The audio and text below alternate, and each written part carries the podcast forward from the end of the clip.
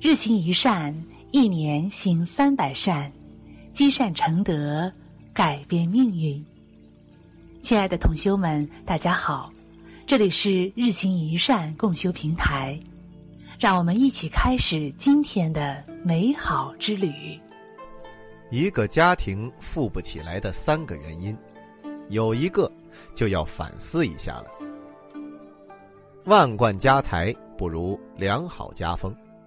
俗话说：“道德传家十代以上，耕读传家次之，诗书传家又次之，富贵传家不过三代。”只靠财富来传承的家庭，富不过三代；唯有以德传承，才能让家庭兴旺发达、经久不衰。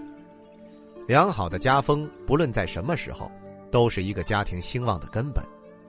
而一个家庭中如果出现以下三种现象，就很难富贵兴旺。有一个，你就要反思一下了。溺爱、纵容孩子。严氏家训有云：“父母威严而有惠，则子女畏慎而生孝矣。”父母在子女面前不只是一味的宠爱，而是威严有惠，那子女们就会对父母敬畏。谨慎而孝顺，父母与子女之间有一个良好而和谐的关系，才能让子女健康成长，家庭和睦，经久不衰。《红楼梦》里的薛家，家大业大，但架不住薛蟠挥霍成性，家业不仅受不住，还败个一干二净。这薛蟠幼年丧父，寡母王氏心疼孩子，从小就娇惯，纵容着他。导致薛蟠胡作非为，视人命如草芥，仗着家中的势力买下了英莲，打死了冯渊。即使惹上了人命官司，他母亲也并未多加干涉。而薛家，在薛蟠如此折腾之下，不得不依靠贾府救济。曹雪芹用一个“惯”字，就点明了薛家衰败之故。俗话说：“惯子如杀子”，一味娇惯子女。反而会害了他们。子女是一个家庭的未来，继承着父母的梦想，传递给子孙后代。而家庭教育是人生起步的关键，它关系着一个家族的兴衰未来。一味的溺爱放纵子女，带来的便是恶习缠身，家风不正，家必败。不相信行善积德，大宝积经有记说。假使百千劫，所造业不亡；因缘际会时，果报还自受。万法皆空，因果不空。因缘际会之时，果报就都来了。所以人活着离不开因果，行善积德才能广种善因。中国历史上最大规模的私人企业，号称第一财主——山东穆氏庄园，这是一个从明朝末年延续至今的大家族。打破了富不过三代的记录，足足传了十代，发达了四百多年。这究竟是怎么做到的呢？原来，这个家族创业至今就一直秉持着乐善好施、行善积德的理念。他们每年平均布施出去的粮食有近百万斤，代代如此，也代代兴旺。这个庄园没有围墙，也不需要护卫。因为当地整个县、整个市的人民都保卫他，因为知道这家人富裕，大家会都沾光，都有福，所以当地人都自发的保护着这个庄子。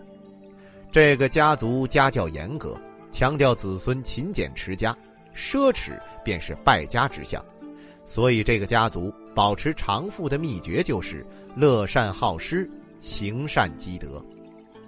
百般算计不如行善积德。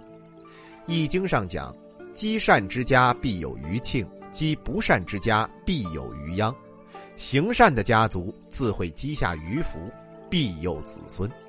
抱怨、争吵。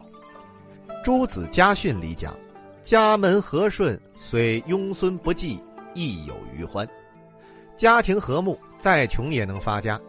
有对夫妻心胸狭窄。总爱为一点小事争吵不休。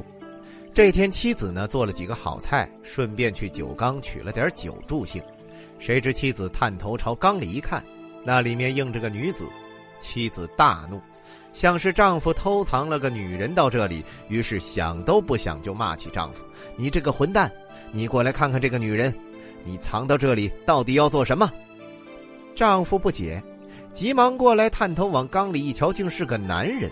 丈夫不由分说的骂：“你这个坏婆娘，你自己做了亏心事，还敢诬陷我？你说你藏起的这个男人是谁？”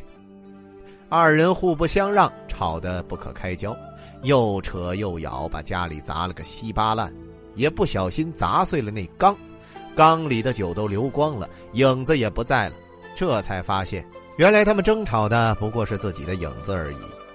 其实，所有的抱怨和不平，到最后都可能只是一场令人啼笑皆非的无中生有。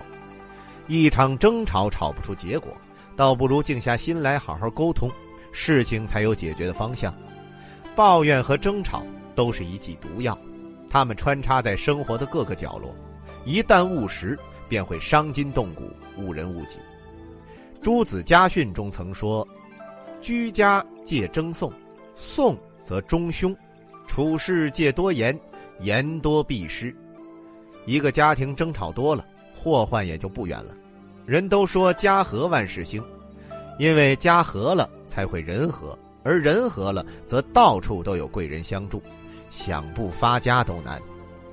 司马光家训里面说：“积金以遗子孙，子孙未必能守；积书以遗子孙，子孙未必能读。不如积阴德于冥冥之中，以为子孙长久之计。”意思就是说，留给子孙万贯家财，他们也未必守得住；留下许多书籍，他们也未必能读。倒不如行善积德。方能让子孙受到长久的庇佑。万贯家财不如良好家风，一个好的家风能让家庭兴旺发达，持久不衰。感谢您收听本期的节目，以及关注日行一善共修平台。欢迎大家在文章底部留言点再看，也欢迎大家积极转发分享这篇文章给更多的善友同修。分享是一种美德。转发就是积德行善。最短暂的相逢，